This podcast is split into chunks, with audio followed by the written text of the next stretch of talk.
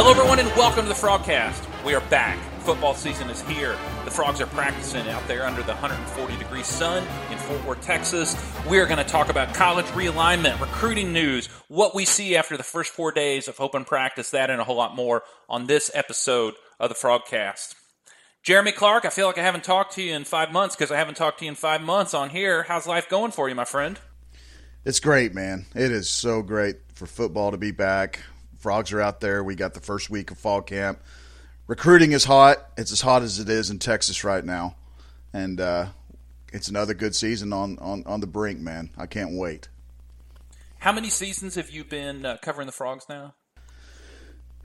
I think – now you told me there wasn't going to be the math in this episode, so I think it's going to be – I think I'm in year nineteen. So February of oh five is when I started this journey. Well, this is the eighth year of the FrogCast, so um, we got a ways to go to catch up with you. But, hey, here we all are. We're going into twenty twenty-three, the fourteen-team Big twelve. So let's just kind of roll into that, man. Uh, college realignment is crazy. Let me, let me unload on my some of my complaints about it, and then we'll talk about where things have kind of shaken out. I, I want to be the grumpy old man yelling at the clouds here, Jeremy. I hate what college – I hate the creative destruction – To, to borrow a phrase of capitalism, the creative destruction that has taken place in college football. We have all been experiencing it as T C U fans since nineteen ninety-four, the death of the Southwest Conference. Obviously, the Frogs fought their way back up to get into the Big twelve, but it took, you know, uh, the invisible hand, to borrow Adam Smith, to help make that happen, even after they had invested so much. This last week, we saw the Pac twelve, a d- conference that's been around for over one hundred years, literally die in one day. They had Colorado leave the week before. They still had nine teams. Oregon, Washington goes to the Pac, goes to the Big Ten. Uh, Colorado already left, and we got Oregon. I mean, we got uh, Utah, Arizona, Arizona State, and there's four teams left. And Stanford's probably going to find somewhere because they got more money than Fort Knox. I feel terrible for these Oregon State and Washington State fans that love their program, that thrived on regional rivalries, in a conference that I thought was as secure as can be because of how far it is. But now we got the volleyball team leaving Eugene, Oregon, and flying to the middle of nowhere, New Jersey, to play in the Big Ten.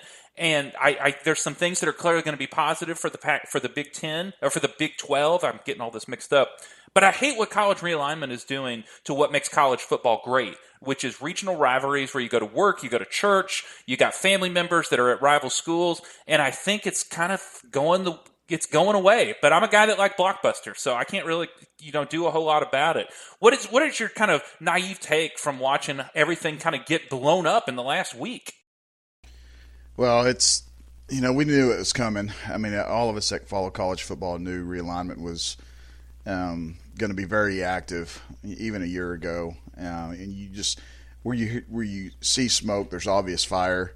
Um, I, I love it for the Big twelve. I love that they've added Colorado. I've I haven't hit it at all. I love that trip to Boulder this past year, and I and I can't wait to make it again in the future. I loved going out to Arizona.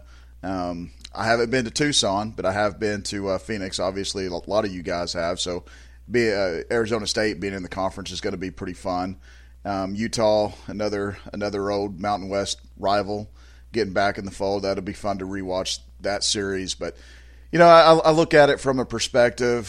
Um, it, it it's a, it's great, you know. But you do have those regional rivalries you were, you were talking about. It's going to be crazy when you think about uh, you know Arizona State going to West Virginia for a baseball game or a, uh, for a volleyball game, or even U C F um, going all the way from the West Coast to the East Coast.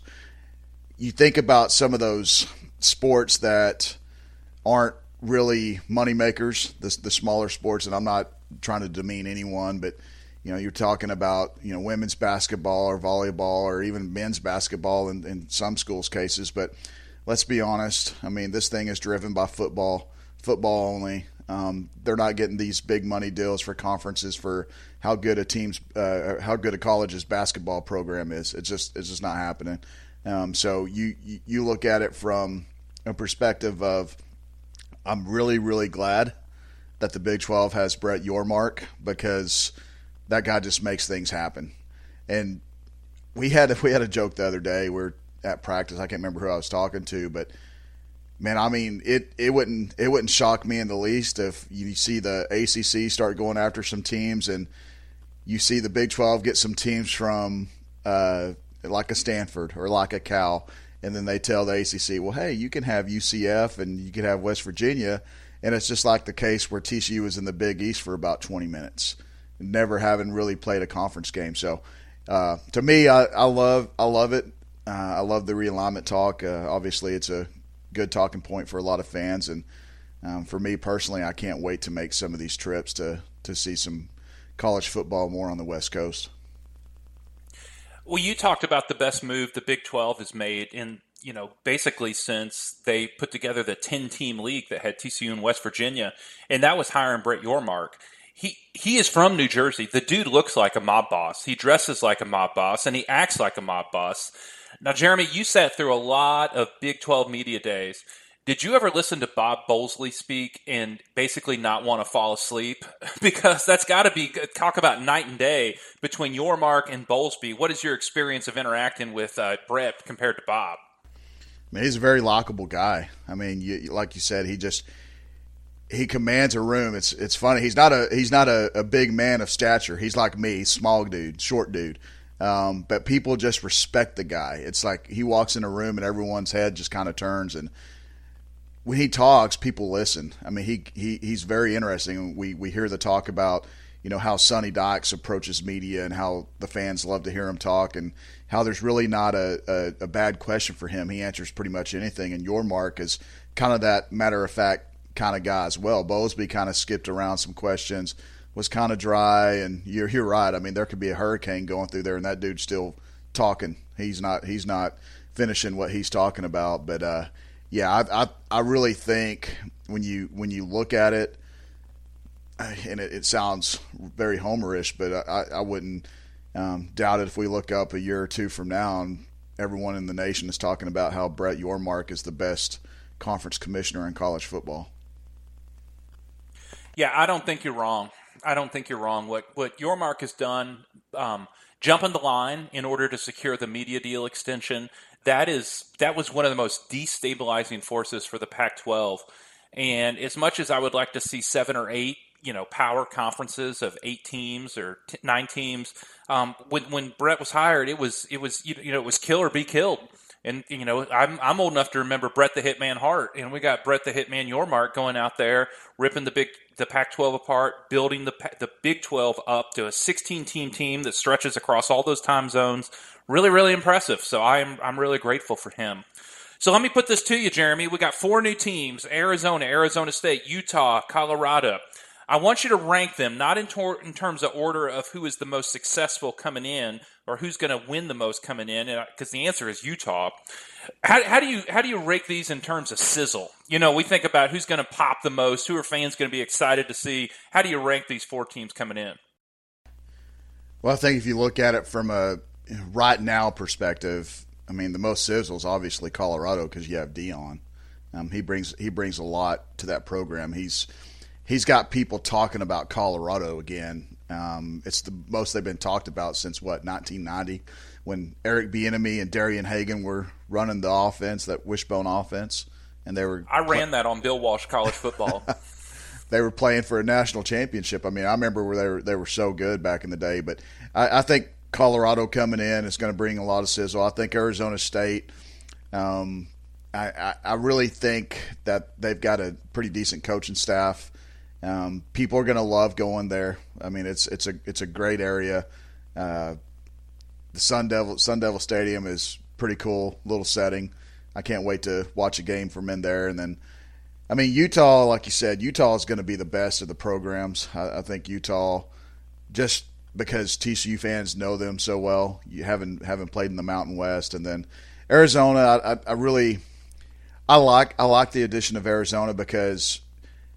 Not just for football, but for basketball, because you got a little built-in rivalry now from, you know, March Madness from a couple years ago, how the T C U got robbed in that game, and people still talk about that and feel like T C U should have won that game, and the refs robbed them and everything else. So that's going to be fun from a basketball perspective to watch those two collide. But I, I really like, like I said earlier, man, I really love the fact that we get to go to games in Boulder, because Boulder's just a I – don't, I don't care who you are. That's that's a per- perfect atmosphere for college football.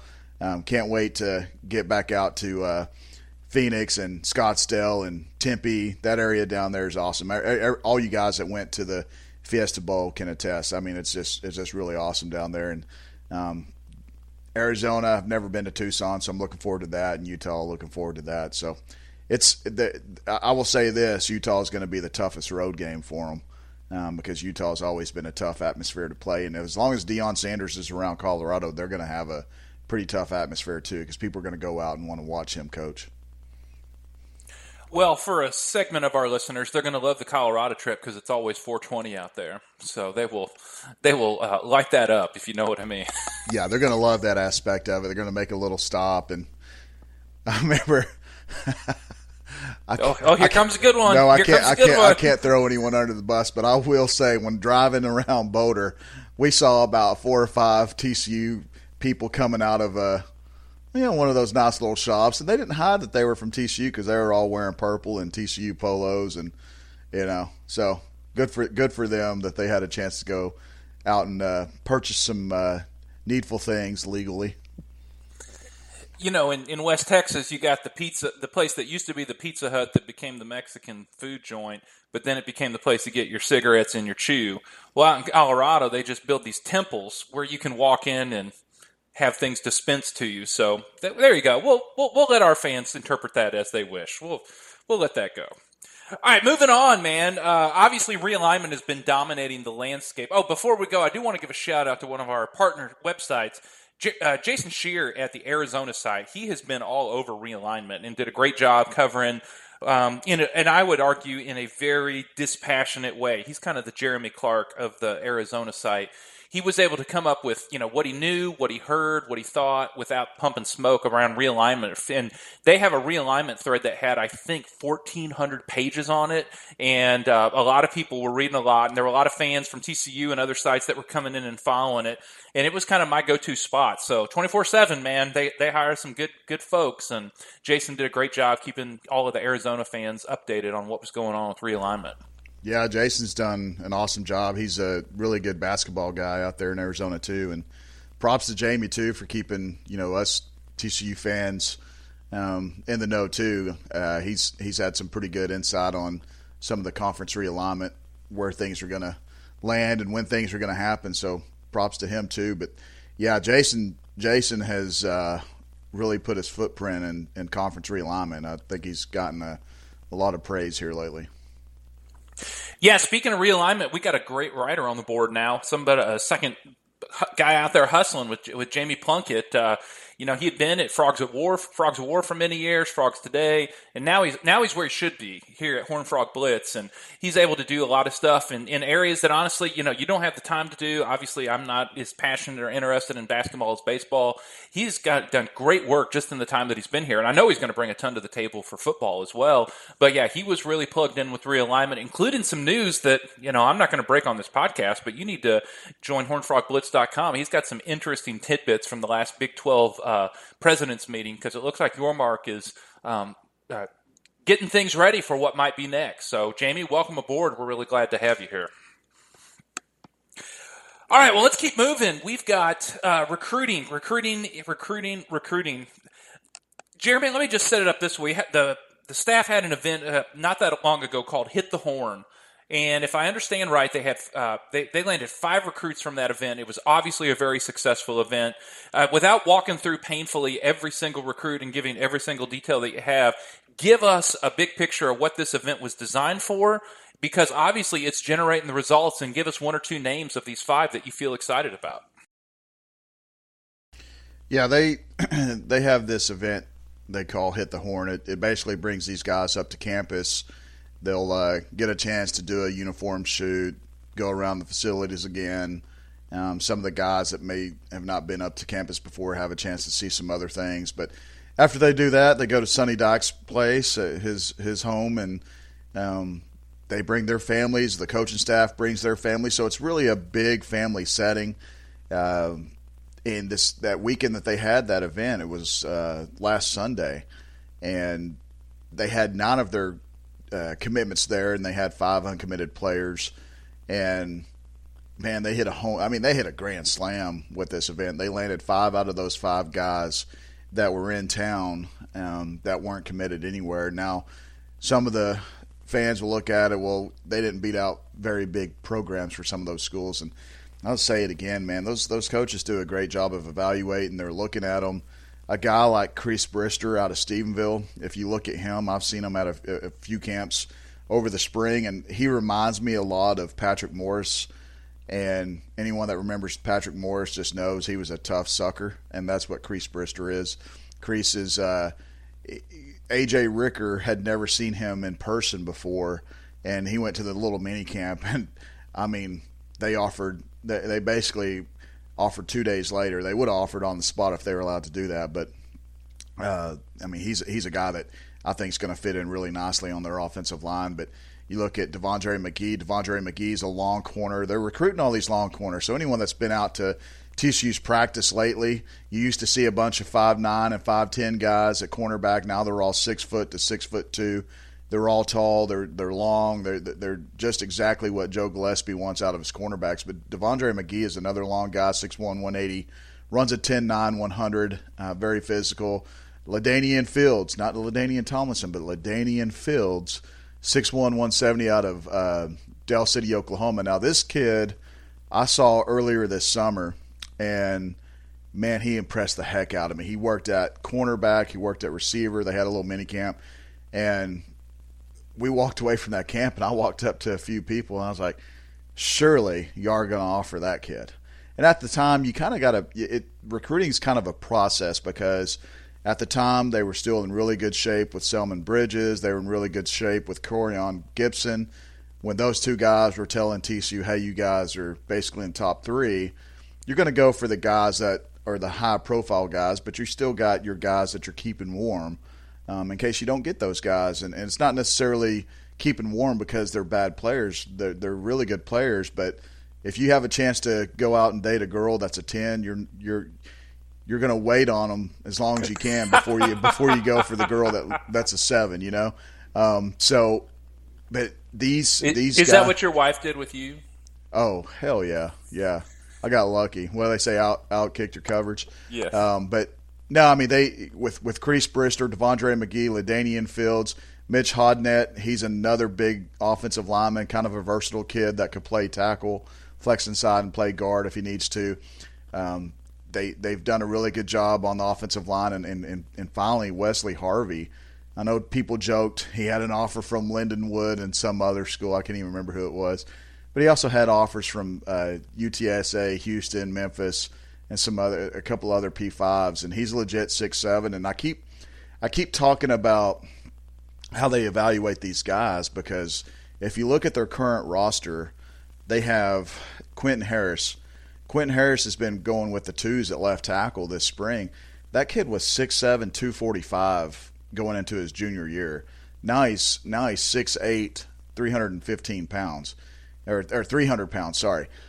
So you basically gain, you know, fifty, fifty-five pounds in a span of a year and a half. So he's he's a guy that they're extremely high on. And, and another kid is uh, Ben Taylor Whitfield out of Duncanville.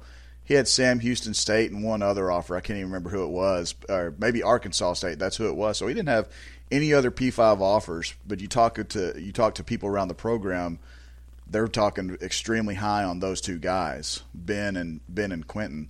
And Wesley kind of reminds me of those two guys because he's kind of an unknown right now, but he has legit size. He's going to get bigger. You know, if you're going to strength program with Coach Cause, you're going to add some weight and you're going to add some good weight. And I, I wouldn't be surprised if we look up two or three years from now that you have a tackle set with Quentin and Ben and Wesley Harvey out there that are all six seven to six eight and all over three hundred ten pounds. So I, I think they're doing fine on the recruiting trail. And this, this past week was really big for them, hitting again on all five of those guys that they had up there this past Sunday for Hit the Horn. Well, you know, there's always this uh, recruiting um, uptick kind of, you know, during summer camp and as, as, as people, kids are getting ready for their senior year. and then it kind of goes dry here for a couple of months, and then things maybe start to pick up two-thirds of the way through the season. Who are two or three targets that Frog fans should keep their eye on, thinking, you know, maybe if the Frogs get hot and, and have another effect, you know, successful season, not having to replicate last year, who are some guys that you could see maybe starting to say, hey, I think it's time for me to commit to T C U in late October and early November? Well, I know people hate when I do this because they want to know information. They pay me nine dollars and ninety-nine cents a month to know everything.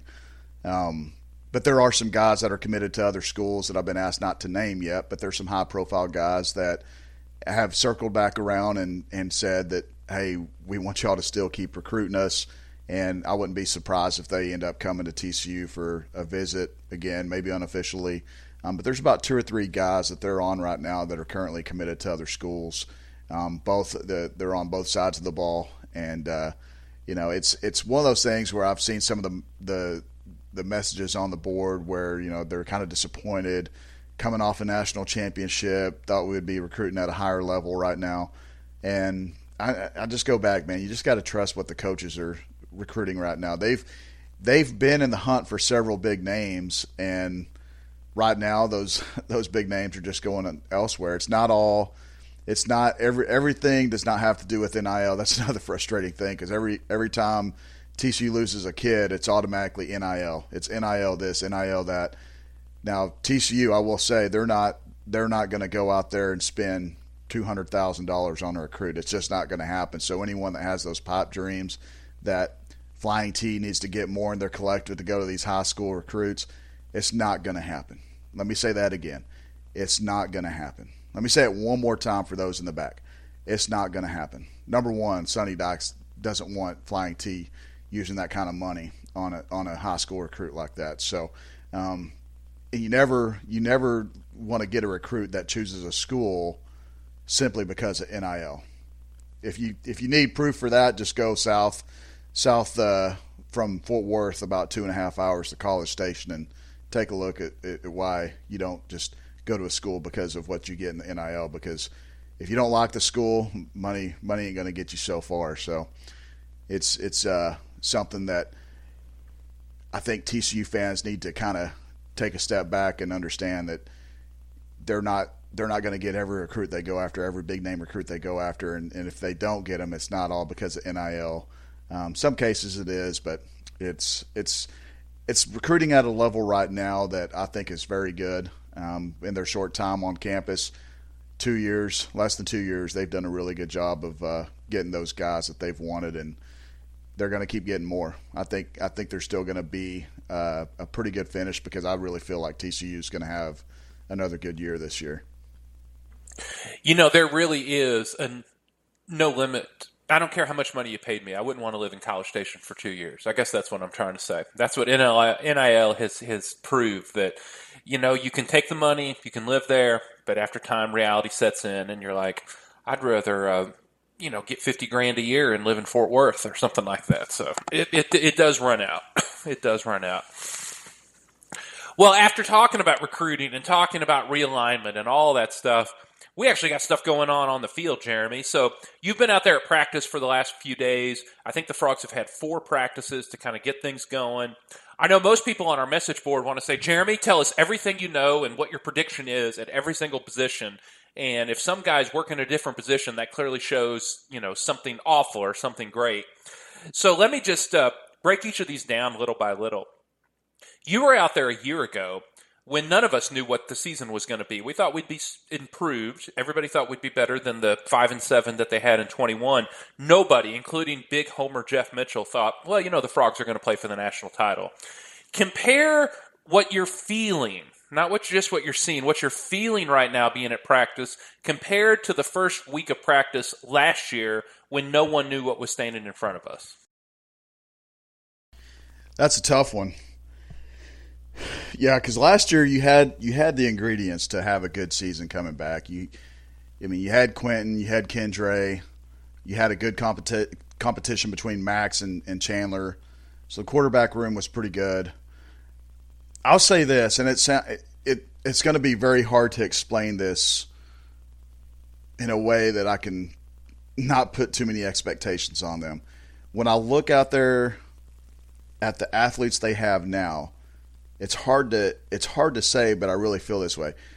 I think from top to bottom, they look better athletically than they did a year ago. Oh my now, gosh, I heard that. Don't don't even don't even start.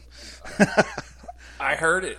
I heard it right at. But no, no, I was I was even talking to Sonny about this, that they they really look, no matter what position you look at, athletically, they're they're a very good looking football team.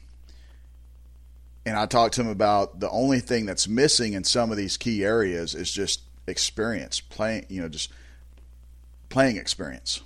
Defensive line, that's why everyone wants to look at, you know, through the a transfer portal. Why are they taking guys that aren't necessarily the six five, six six guys? And this was explained to me pretty well. You fill in those guys because look who they signed this past year in the recruiting class.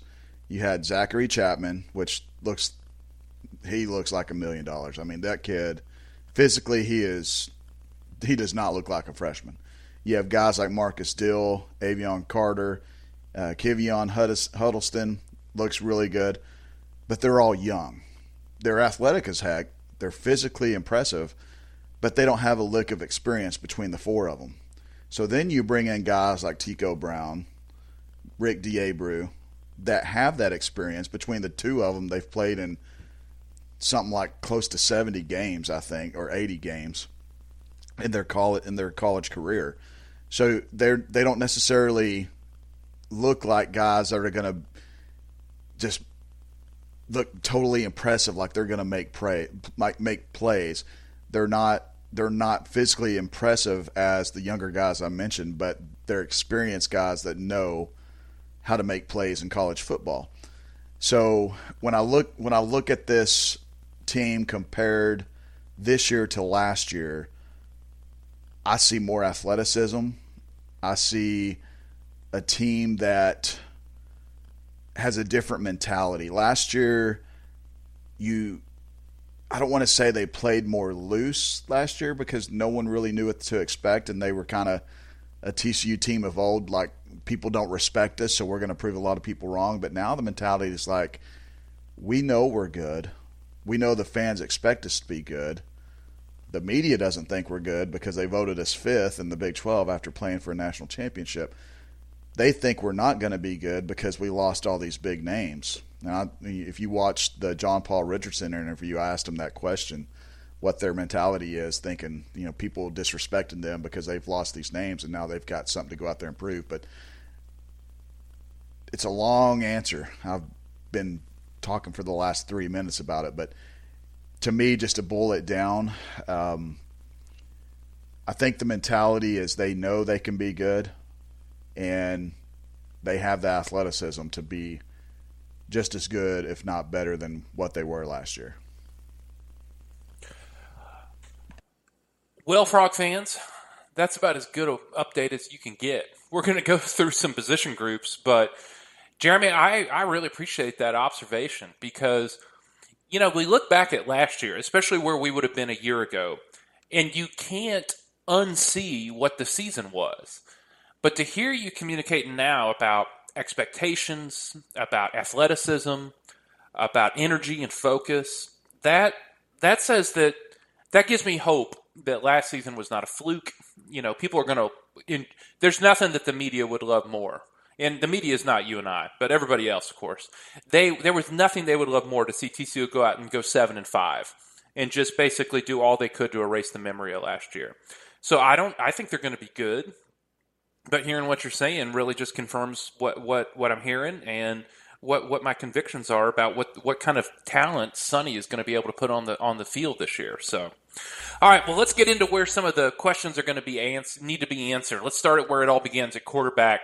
Obviously, uh, tongue firmly planted in cheek, the Frogs return their starting quarterback, Chandler Morris. Uh, Chandler, the, uh, buddy, man, you got some big shoes to fill. You got some big Iowa shoes to fill.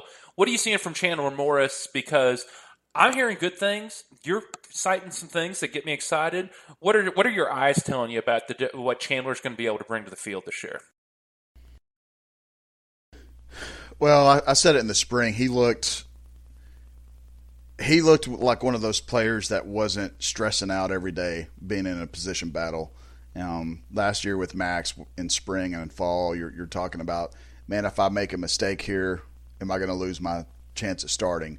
If I do this wrong, am I going to lose a chance? But I will say this, Chandler has stepped – I mean, he just looks like a guy that is a very good leader. Um, he's got an extra pep in his step. He He's having fun out there. It looks like he's meshing really well with Kendall Briles. He's said multiple times this offense is built for my strengths. A lot of R P O, running some, and um, throwing the football over the middle. I mean, those are things that he really likes to do. He's he's improved since the since the spring, in my opinion. I I, I talked to someone. It's it's a funny story. This this world is small. I don't know if you guys watched um, that docuseries on Netflix, Quarterback, with Mahomes and um, those other guys. Uh, God, Marcus Mariota and who's the other last guy? What was the guy's name? The Vikings quarterback. Anyhow, the guy that was on there for Patrick Mahomes that trains those court that trains Mahomes, Jeff Christensen, has spent a lot of time up at T C U this offseason, this summer. And I've got a buddy who has a son that trains with him. He's he's in high school, and they just happened to be out there one day during a session when Chandler happened to be out there. And my buddy calls me. He says, "Man, Chandler Morris is stinking good. He makes every single throw." And I'm like, "Really? He looks pretty good." And and he's like, "Man, how in the world did that guy not beat out Max Duggan last year?" I said, "Well, he did. He was he was the starter last year until he got hurt." He's like, "Man, he's going to be really good. I mean, he his arm is incredible." Well, after that conversation, I talked to a few people inside the program, and they said the same thing. They said, "Well, just just wait. Just wait till you see him. I mean, he's he's thrown exceptionally well this summer. That he's leading the seven on seven, this and that. Just high praise everywhere." So he's really stepped into that role where he knows he's the guy. And I really feel good about Josh Hoover, man. I'll, I'll, I'll be I'll be one hundred percent honest with you. When they hired Kendall Briles, I think I even said I think I posted it on. I feel like an idiot for posting it. Because, man, has he proven me wrong. But I think I posted Josh Hoover would probably enter the transfer portal because he's not built for Kendall Briles' offense.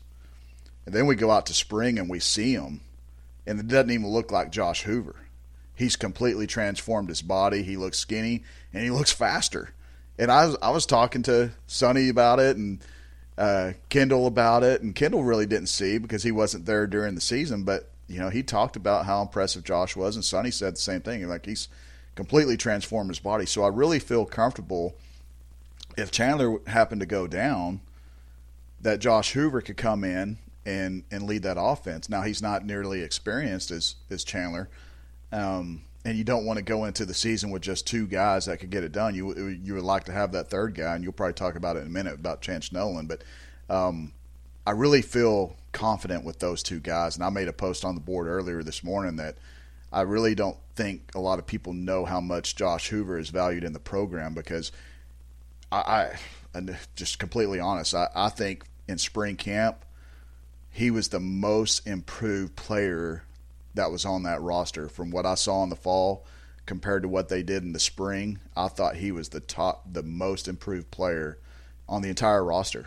And uh, he's making Chandler better because – Josh will go out there and throw the football around too, and he'll he'll make some passes. And I think people saw that in the spring game, and um, there was a couple a couple open practices where he looked really good. And so I feel really confident about those two guys. And but I, I will say this: Chandler Ch- Chandler's playing on a different level than what he was uh, this time a year ago, and that that offense he seems really really comfortable in right now.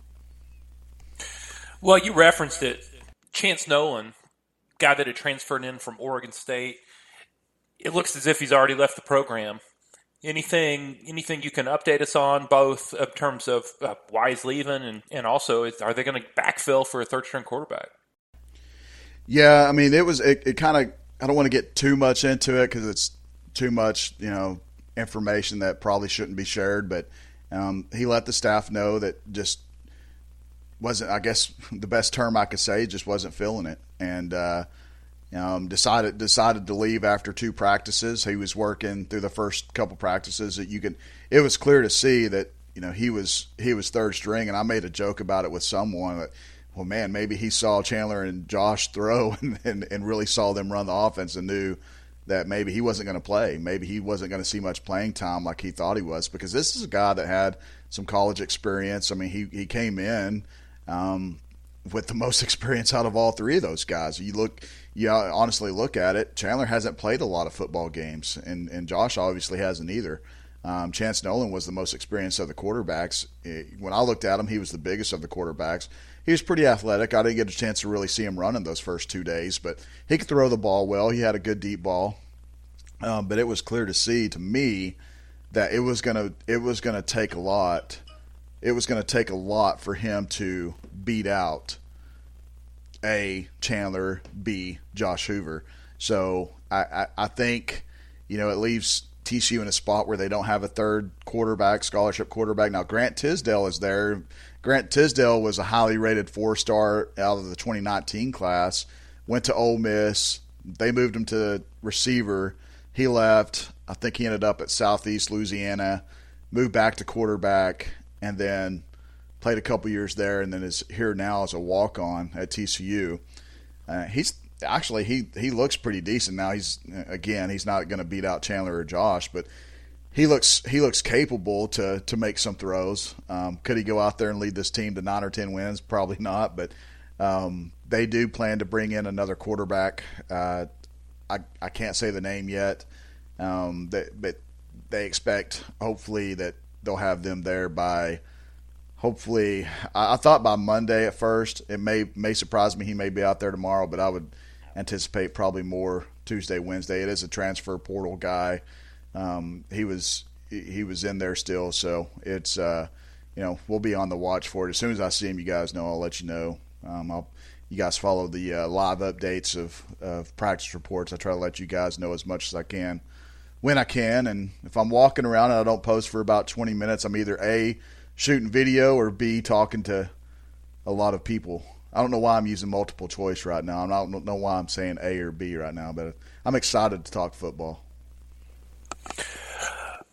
Well, you said there'd be no math, and now you got to do letters. So this is this is you know with your age-old education, this is going to be a real challenge here. Hey man, that's, yeah, go ahead. I'll take just, it. I don't have a comeback. I, I'm just kidding you. All right, let's let's stay on the offensive side of the ball real quick here as we keep moving. Uh, running back room, that's going to look a lot different. Obviously, you lose uh, Kendre Miller, who was you know all-conference running back, put the team on his back. Also, you know Amari DiMarcado. I don't think he. I think I don't think people acknowledge the hole that kid is leaving. I believe he was in the program five years, eighteen, nineteen, twenty, twenty-one, twenty-two, maybe five years. He was in the program for five years, and uh, man, you go back and look at that Texas game, obviously look at the second half of the Fiesta Bowl. He is just as big a th- need to f- replace as as Kendre Miller, just in different ways. Trey Sanders, uh, he's obviously he, the transfer from Alabama. Great story about him that Dean Straka wrote about how all he'd been through and being able to be there at T C U. And uh, Amani Bailey, the transfer that had come in from Louisiana Lafayette the, that was on the team last year and played a little bit, had a nice touchdown run against West Virginia. Those are the two guys that everybody thinks are going to be carrying the ball the most. Really quick, what do you see on an update from both of them, and who am I leaving out? Well, it's a lot. It, it reminds me of the quarterback battle last year because Anthony Jones has done a tremendous job getting both those guys reps with the top group. I mean, you'll see when they go through the team uh, session of practice, the first time they'll go through it, you may see Tra- Trey Sanders going with the first group. The second time they go through team, you'll probably see Amani Bailey. It's they they kind of flip-flop, just like Max and Chandler did last year when they were competing for that quarterback spot. Trey's a Trey's a really tough runner. I mean, he's the biggest of the backs. He's a load, two, two hundred fifteen pounds, maybe two twenty by now, but uh, he runs really hard. He runs really well between the tackles. Amani's the more explosive guy. Amani's, Amani's going to get a lot of carries this year, and, and it, it's going to be it, – it won't matter who gets to start. They're gonna they they may have – you know, X amount of starts next to their game, uh, next to their name this year. That's going to be the only difference because I think both of them are going to be asked to do a lot for this offense. Uh, Kendall Browse wants to run the football, and you're not going to have a running back. This day and age of college football, it's very, very rare to see a running back get twenty to twenty-five carries unless you're Steve Sarkisian and give Bijan Robinson that many carries, um, which he should have, by the way. Uh, anyhow, I think both of them have shown great ability. Trey, again, I, I really like his running style. I, I, I will say if there's a difference between the two of them, I will say Trey is the better blocker. Trey protects a little bit better than what Amani does. Amani is better on the perimeter. He's going to be a guy. They're they're wanting to throw the football to the running backs. They're wanting to do those swing passes. Amani's probably a little bit better at, at catching the ball and getting upfield faster than what Trey is. Now the other guys, uh, Trent Battle, he's still around. He hasn't really made explosive plays like he was he did last fall when we kind of talked about him. And I asked Anthony Jones, man, Trent's really looking good out there. And he's like, well, don't tell him how good I think he can be. Um, that's not to knock knock him at all. There's there's parts of, just so everyone knows, there's parts of each practice that we don't see.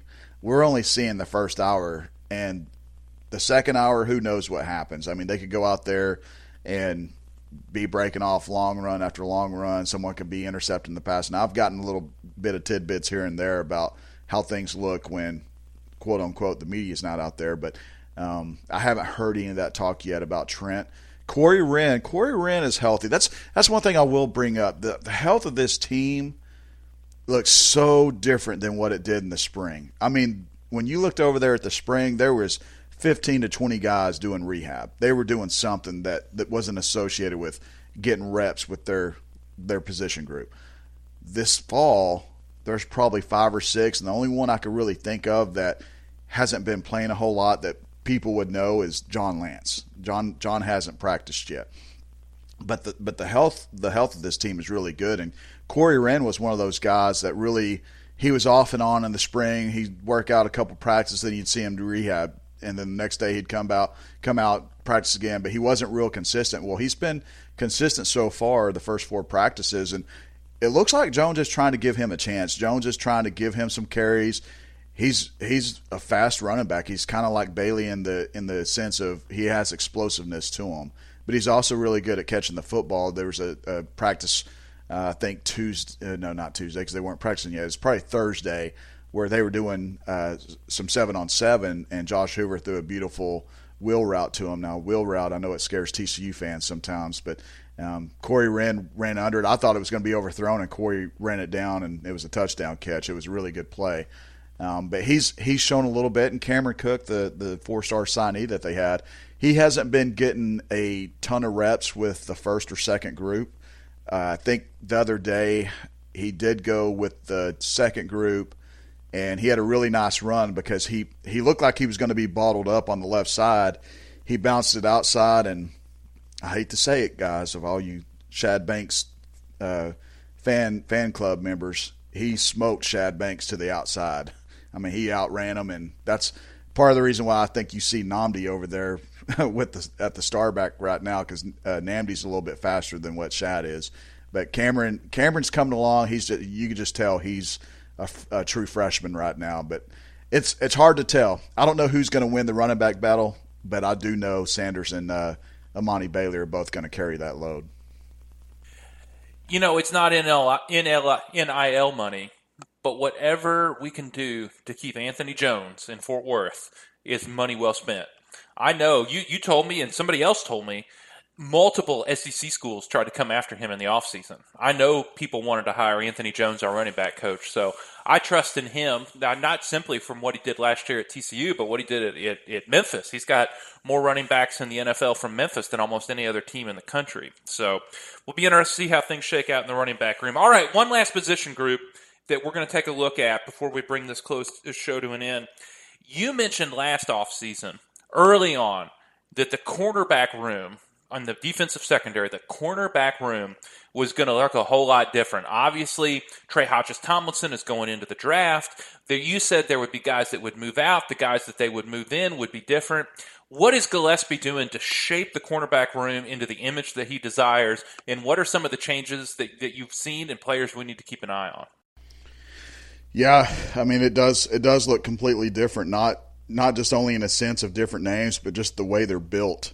And, and we we joke around. I see some old guys, out, old players out there that were there in the G P days, and I've known a lot of those guys for a long time. And we'll look at the corners, and it's funny, and, and it's no offense to those guys because, you know, the G P, like the he, he really didn't care a whole lot about how tall you were. He wanted to know if you could run a three nine shuttle and if you could turn your hips and cover. Um, you could be a field corner in his defense. Well, Joe Gillespie likes he likes size all across his secondary. He wants his safeties to be in the six foot to six two range. He wants his corners to be in that same range, be those long guys that can be physical with you at the same time. But if you look at just the different names that are out there, Avery Helm, Avery Helm uh, arrived in January, had a really strong spring. Uh, he's an extremely physical guy. He's extremely athletic. I mean, he is so athletic. I, I, I really think that, and I love Trey. Trey won the Jim Thorpe, but I think um, just in just in the sense of fitting into Joe Gillespie's defense, I think Avery Helm, with his physicality, fits in a little bit better. Now, I still want to see how good he is ever as a coverage guy um, because we haven't seen that a whole lot yet, but uh, I can't wait to see how he plays in a in a real game. But you got Channing Canada, Mason White. Those both those guys are long. They're JUCO guys.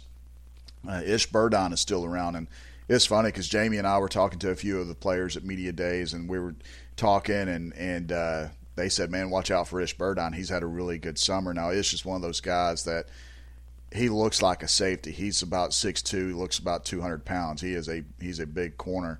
Um, but he hasn't practiced the last couple practices, so I don't know what's really going on there yet. So that's something to keep an eye on. Uh, Jaonte McMillan, he was a guy that played quite a bit last year. He's, he's, he's a former walk-on. He's now on scholarship.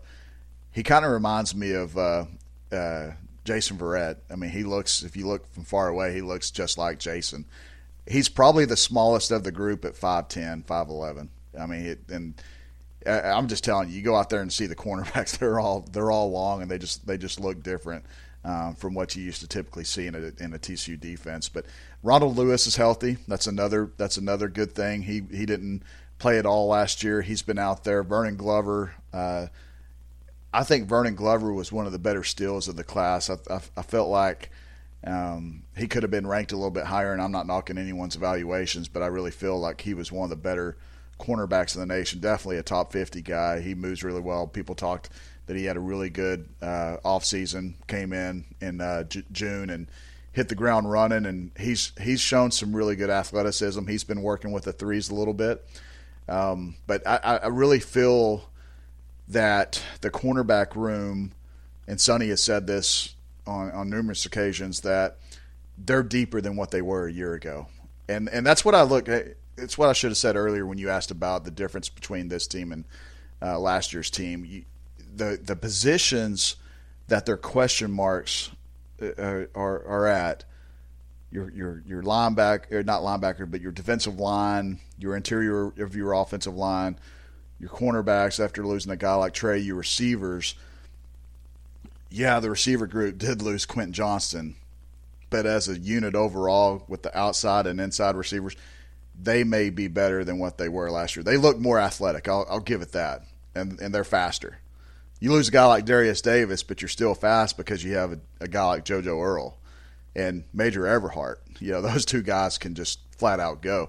And Jalen Robinson, Jalen Robinson's another guy that was not going through spring ball. He's healthy, and anyone that's seen my clips of him knows that he can run. And D J Allen is another guy that's healthy, and he could take the top off the defense. So you look at receivers, you look at defensive line. Yeah, they're not experienced on the on the uh, defensive end position, but they're extremely athletic.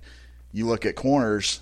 Yeah, they lose a guy like Trey, but they have five or six guys that can really go out there and get the job done. I didn't even mention Josh Newton. I mean, it's it's it's funny because you think of players and you don't mention a guy like Josh Newton because he just he routinely makes plays. You don't you don't have to ever worry about a guy like Josh Newton. He but I will say this, Josh Josh everyone found out last year, he doesn't waste any time to talk his team up. He's going to be a leader, and he's a leader out there. I mean, he may he may be the best leader on the entire roster. I mean, he's he's the guy that everyone looks up to. Safeties, you got five guys coming back that have experience. And linebacker, you lose D winners, but Nnamdi uh, uh, Obiazor has been playing really good these first four practices. He's making plays, and it's it's funny because I, I I I get tested sometimes. People test me, Jeff. They do. You know. You know. I get. You know. I do, get fired up sometimes. Do not put the Lord your God to the test. But it's it's funny because, you know, people say, well, I don't understand how he's going to keep Shad Banks off. You know, he I don't know how Shad Banks can't beat him. They're they're two different positions, or how the heck he's going to Marcel can't beat that guy out.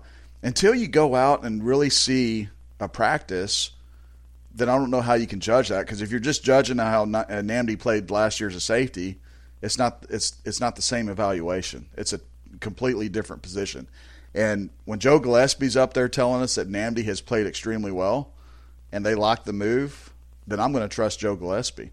So that's that's the big thing, man. There's there's uh, obviously a lot of different faces. I mean, a ton of different faces, but there there is so many athletic players that I, I really feel this team's going to still win a lot of ball games. I do not think for one second that this team was a fluke last year. Now, I'm not saying they're going to go to the national championship, but I am. I'm calling it right now. I know they're going you, back to the national championship. You, you and T C U Maniac can get on that train right and now. And Jeremiah and Jeff McCain and my brother, we're all in. I honestly, I don't. I don't see how this team lose uh, doesn't win at least ten games. I'll say that. Whoa.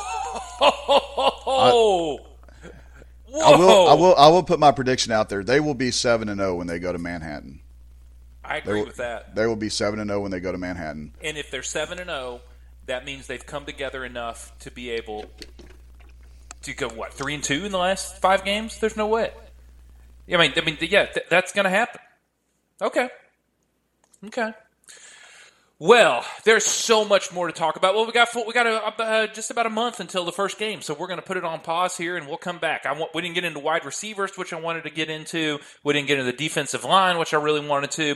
But, hey, we've got some time between now and when the season starts, and we're going to soak it up between now and then. A couple things I want to close with. One, if you are not going to opening weekend against Colorado, you have got to be there. This is going to be – I'm going to be there. This is going to be off the rails in terms of media. The Deion hype train is going to be at its peak right until the kickoff. And then I just have this prediction that it's going to be one hundred four at kickoff on Labor Day weekend at eleven o'clock.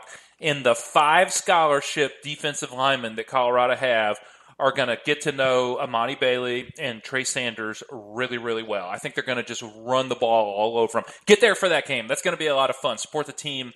Get out there and cheer on as, as we take down Prime. So don't go to your kid's soccer game. No. Let them sit it out. It's going to be too hot for them to play. Yes. Let them let them take a break. Tell your wife, hey, let's let's let's take Junior uh, out to the T C U football game. Let's go out there as a family this weekend. And gets too hot at the game, go go stand in the shade in the concourse area, but be there. Be there to be loud. Yeah, come sit in my luxury box. You're more than welcome to join. uh, and also, to close, hey, if you love this podcast, I need you to get the word out. We've had really good numbers when we're on. We're going to be on between now and signing day probably. I want you to be an evangelist, be out there. You know, you, you got your wife is probably doing multi multi sale, what do they call it? Multi-level marketing in your church and in your mom's Facebook group. Get the word out about the FrogCast. It is time for us to continue to blow numbers through the roof. We were getting about thirty-five hundred listeners a week. I know you're not supposed to talk about that stuff out loud, but I felt really good about that. Getting thirty-five hundred folks a week, felt really good about our, our listenership. Let's just keep pushing it up there. I'd love to see that get up to five thousand, especially if the Frogs go ten and two, like Jeremy said. So get get the word out. And while you're listening, make sure to come over to Horned Frog Blitz. If you want the latest and greatest on where the Frogs are at practice, we're out there. We're out there covering every day. We're out there giving live updates. We're not going to post injuries as they happen. That's just not in our nature, and we've been asked not to do that anyway. But we're going to give as much detail as we can until we're told not to. Um, they're not really big on allowing us to break down the depth chart and everything else, but you guys will uh, understand that we'll we'll put some stuff out there and let you know how certain players are. We're not going to write a synopsis on eighty-five players every practice report, but we are going to give you the guys that are standing out out there and the guys that kind of surprise us. If they're moving to a different position or if they're getting reps at a certain position or which quarterback's getting more reps or which quarterback's making great throws or receivers coming down with big plays, we've got you covered on that. And it's there, there's not a better time right now to sign up to to twenty-four seven Sports and Horned Frog Blitz. Last year in, in, in March, Jeff, Horned Frog Blitz led our twenty-four seven Sports network in percentage growth. Net percentage growth for our network. That means Horned Frog Blitz was the top net, top site in our network for growth. So we're we're mo- we're moving up for uh, little old T C U. The fan base is uh, came over to Horned Frog Blitz, and I can't say thank you enough to all the uh, support and everything else uh, for me being able to do this for going on nineteen years now. So. We're gonna keep we're gonna keep bringing it as much as we can, and tell your friends, tell your friends, tell your coworkers, hell, tell tell tell the Texas fan if they want to know about what T C U is gonna look like when Texas comes up to Fort Worth and they and Texas loses again to T C U. They'll know why. They'll know why Texas lost to T C U because they'll know the inside and out about Horned Frog football. This site has been great since I've been on it. It's only getting better with Jamie Plunkett on board. We've got, you know, all kinds of coverage, and you're going to want to be at horned frog blitz dot com. Go uh, sign up today. It's the best nine ninety-nine that you can spend. Hey, everybody, thanks so much for listening to this episode of the FrogCast. Until we get back together again, for Jeremy Clark, for Daniel Southern, I'm Jeff Mitchell. Thanks so much for listening to this episode of the FrogCast.